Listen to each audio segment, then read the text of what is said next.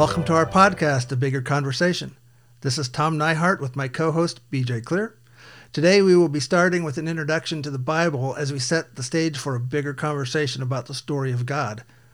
We're going to begin by taking a look at the differences between Eastern and Western thought. So, BJ, how important is it to understand the culture and context of Eastern and Western worldviews? Well, as with any story or literature that you're reading, the context from which it came is one of the most important things that you can be uh, considering as to what the original authors might have been meaning. Um, obviously, when we're discussing the Bible, we're talking about texts that are three to four thousand years old in the forms that we have them in, and they had a very different world experience than what we had. They were surrounded by different cultures than what we had. They don't have the thousands of years of background that we have today of theological exploration into these types of texts. These are really the the beginnings of uh, a new type of story and a new kind of thought development and theological development that weren't exactly current to uh, other ancient Near Eastern cultures. So I think when we're considering the the texts of the Hebrew Bible, the Old Testament for the Christians is is uh, it's key to investigate those things. Well, I think that's the big question. Um, the Bible wasn't really written to us in the sense that it was written to an ancient Eastern audience and culture.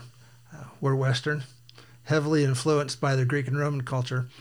And the result is that we naturally try to understand things through the lens of the culture we're raised in.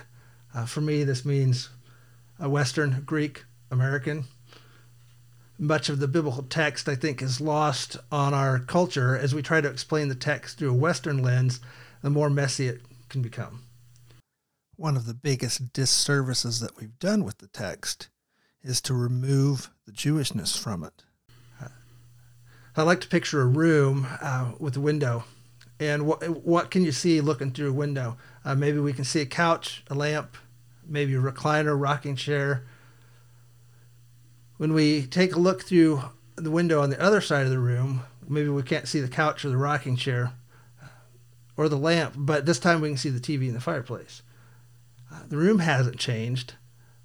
Nothing's been removed or added. We're simply um, looking from a different perspective, seeing things from a different angle. So let's begin uh, by asking questions about the Bible. Who was it written to? What kind of people were they? What, what was their culture? Um, so when we answer those questions, we begin to see that the original writers and hearers of the text were Eastern. Moses was a Hebrew, um, and traditionally he's credited with the first five books of the Bible, and the original hearers would have been Hebrew. And so those are all the things that kind of come into play in this Eastern and Western thought. You were raised, born and raised here in South Bend. Right. Um, what do you think about when you uh, hear the term Michiana? I mean, it's a local. Oh yeah, there's definitely a geographical oddity outside of the Michiana area. If you use that word, they don't know what you're talking about. There is a thing called a Kentuckiana down on the south end of the state where it's common vernacular that you have that bleed over of Indiana residents and Kentucky residents who are living in a in a weird overlap. I think they have an Illiana as well. But my wife from Ohio, she had no idea what Michiana was when when she came here, and I would just throw that word around, and she would just stare at me. What is what is that?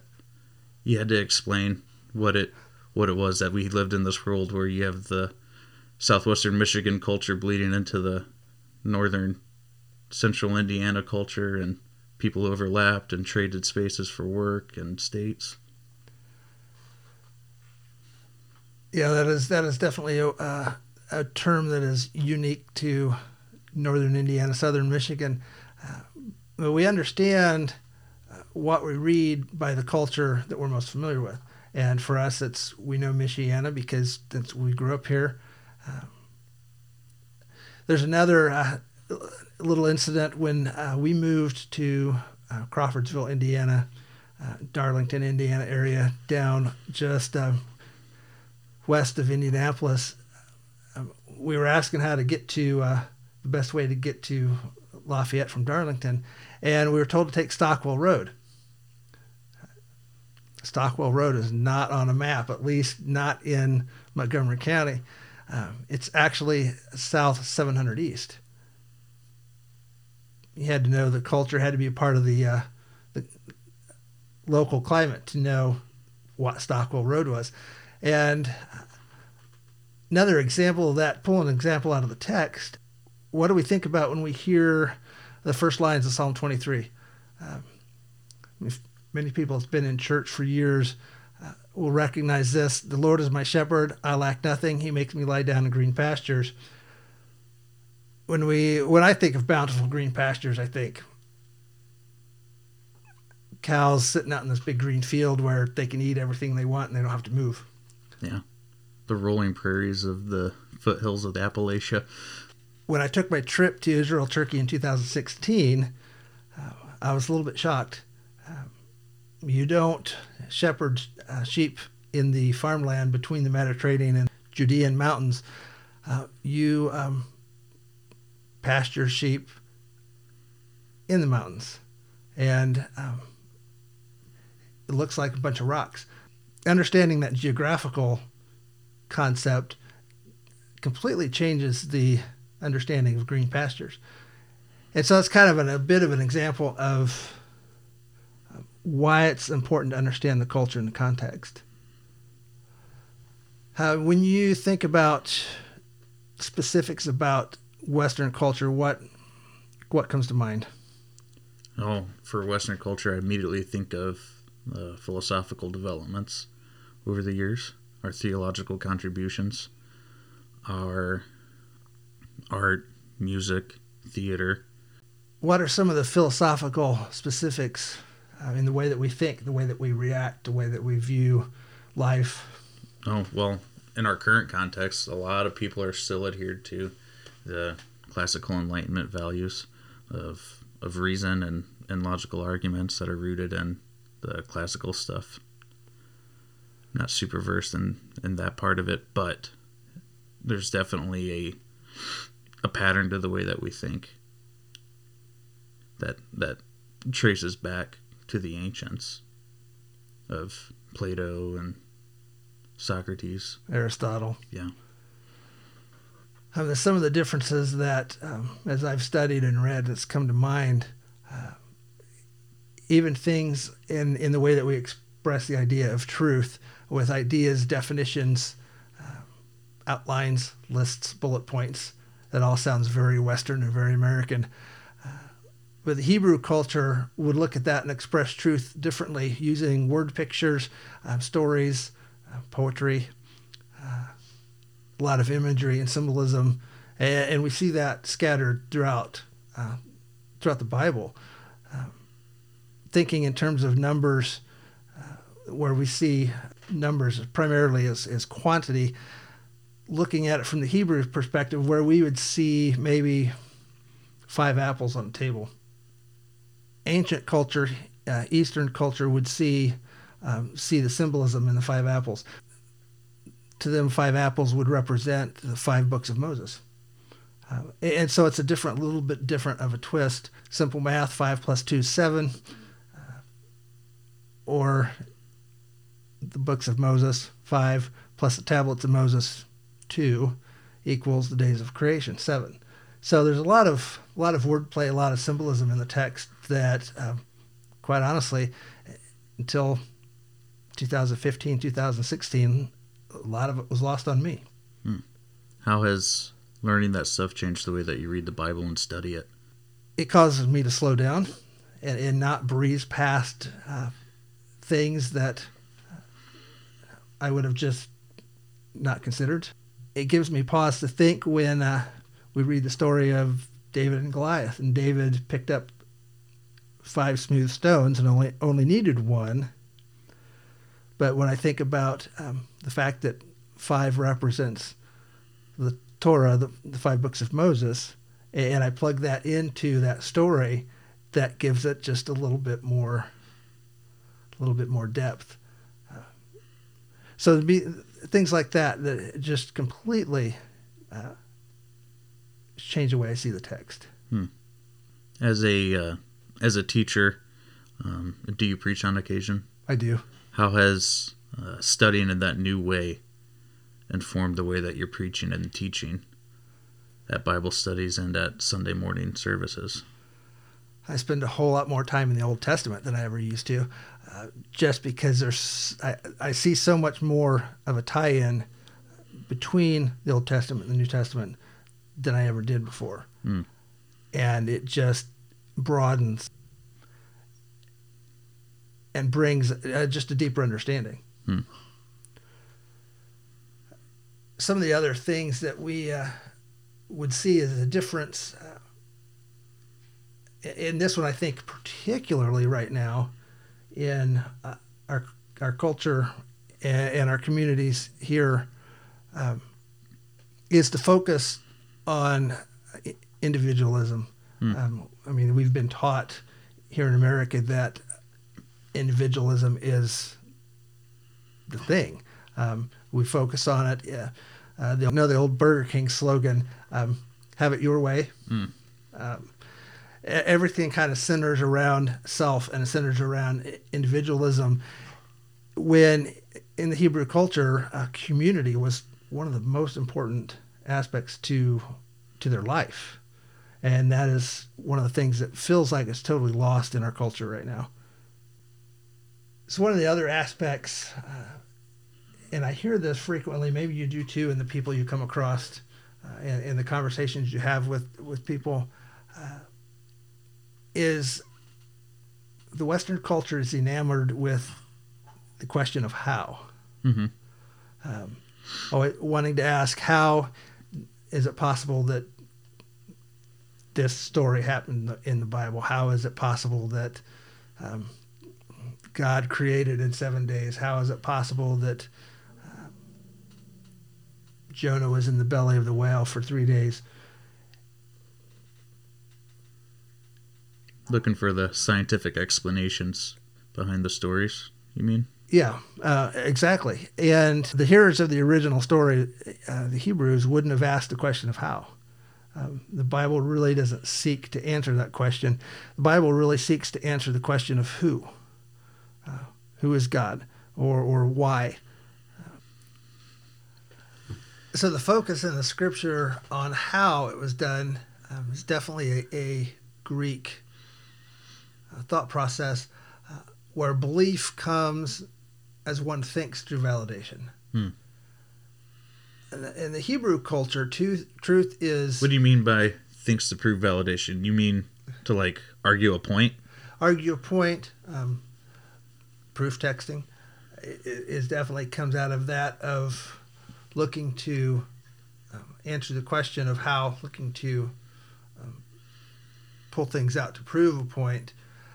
Where uh, in the Hebrew culture, truth is religious and experiential. Uh, focus on the scripture is more on on what was done and who and why, and the idea that belief comes through experience, not thinking through and having the right knowledge. I don't think that's too different than the scientific process, though. Scientific process, you encounter a new experience that you'd never seen before. And, well, maybe it is different. Because after you encounter this new experience, you make a hypothesis on what caused that experience. And then you test your hypothesis by conducting an experiment to try to duplicate that experience. But I guess the Hebrew Bible wouldn't work that way, would it? Thinking through the subject of truth, uh, this is where uh, this might get a little sticky, uh, but the, the Western culture, the Greek culture, uh, truth is always static. It's unchanging. It's very, this is the way it is. This is the way it's always going to be. And in the Hebrew culture, truth is viewed as unfolding, and so it doesn't it doesn't just stay at a fixed point. And that was one of the things that has been very, I think, very crucial for me as I have begun to read and study in, in a different in a different way. It's really a little bit for me more about learning how to think Hebrew. Mm.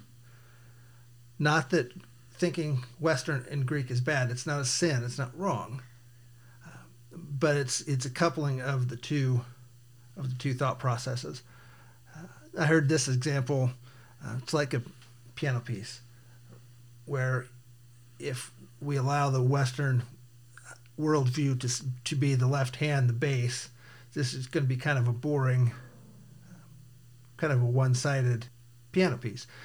But when you add the melody into the right hand, uh, representing the Eastern, the Hebrew worldview, then you have this full, rich, uh, beautiful musical piece, and that's a little bit more of the way that I I view coupling Western world, worldview and Eastern worldview. So kind of constant statements taken from deep dives into the words themselves in the Western view through an exegesis of what the text says versus a more nuanced approach to it, where instead of trying to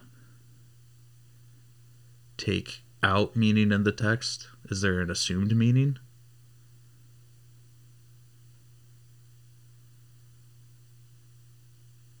Because in our in our in our Western way of studying, because right right now I'm in seminary, so we spend a lot of time doing exegesis papers, where you're you're looking at what the um, language has said through through time as it's been translated. You're looking at the literary context of the scripture you're looking at within the piece that's written.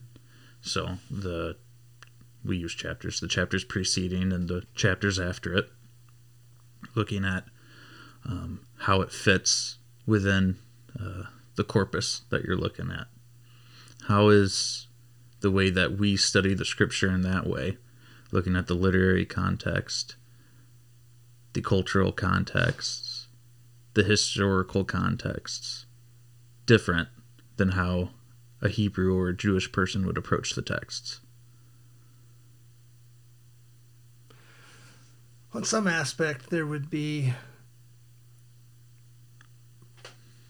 the experiential aspect uh, when we think about the story of Abraham and if, if, we read through the story we look at the context we look at you know chapters before and after uh, one of the things that we don't get is how Abraham experienced God how he uh, experienced God on the mountain when God stayed his hand. We as Westerners, you know, because we like bulleted points and lists and definitions, um, we sometimes pass over those moments. Hmm. And some things we just pass over. We don't. We don't dwell on. We don't think about.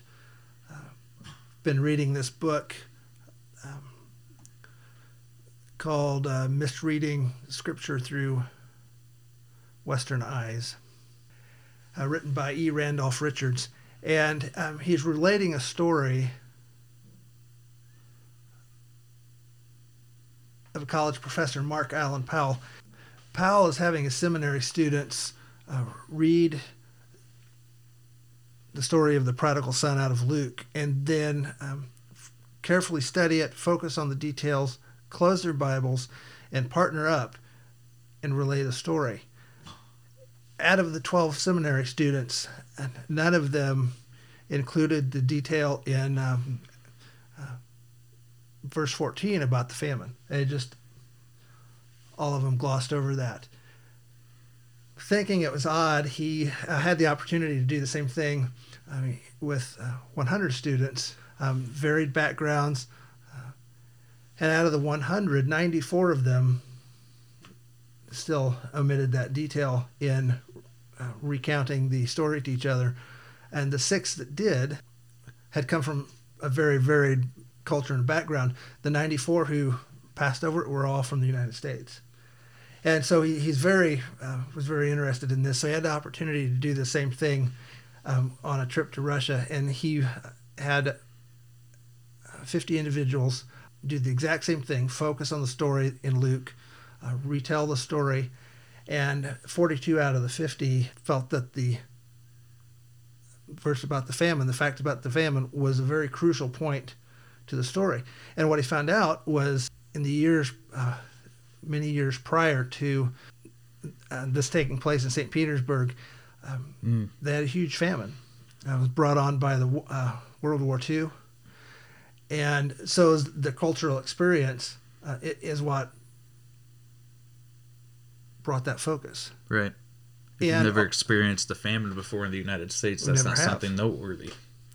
And so that's one of the things that, um, in understanding the different worldview, the Eastern worldview, is uh, we come from a different place. We look at things different. We think things think through things different. None of the none of the Americans considered the famine to be the crucial part of the story.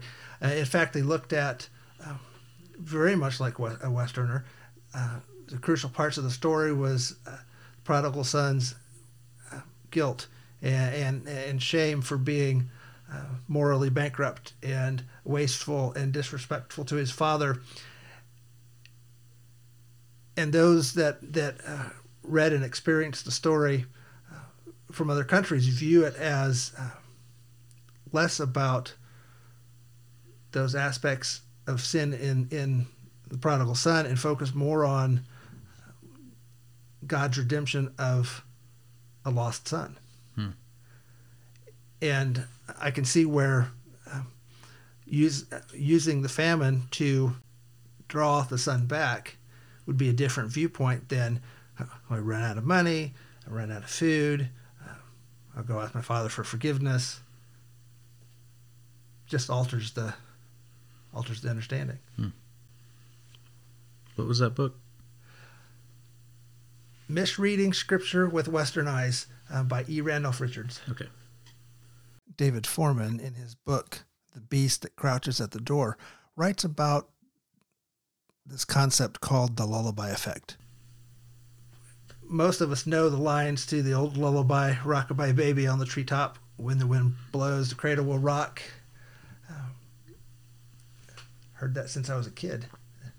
And I never thought to ask the questions who put that baby up there? exactly.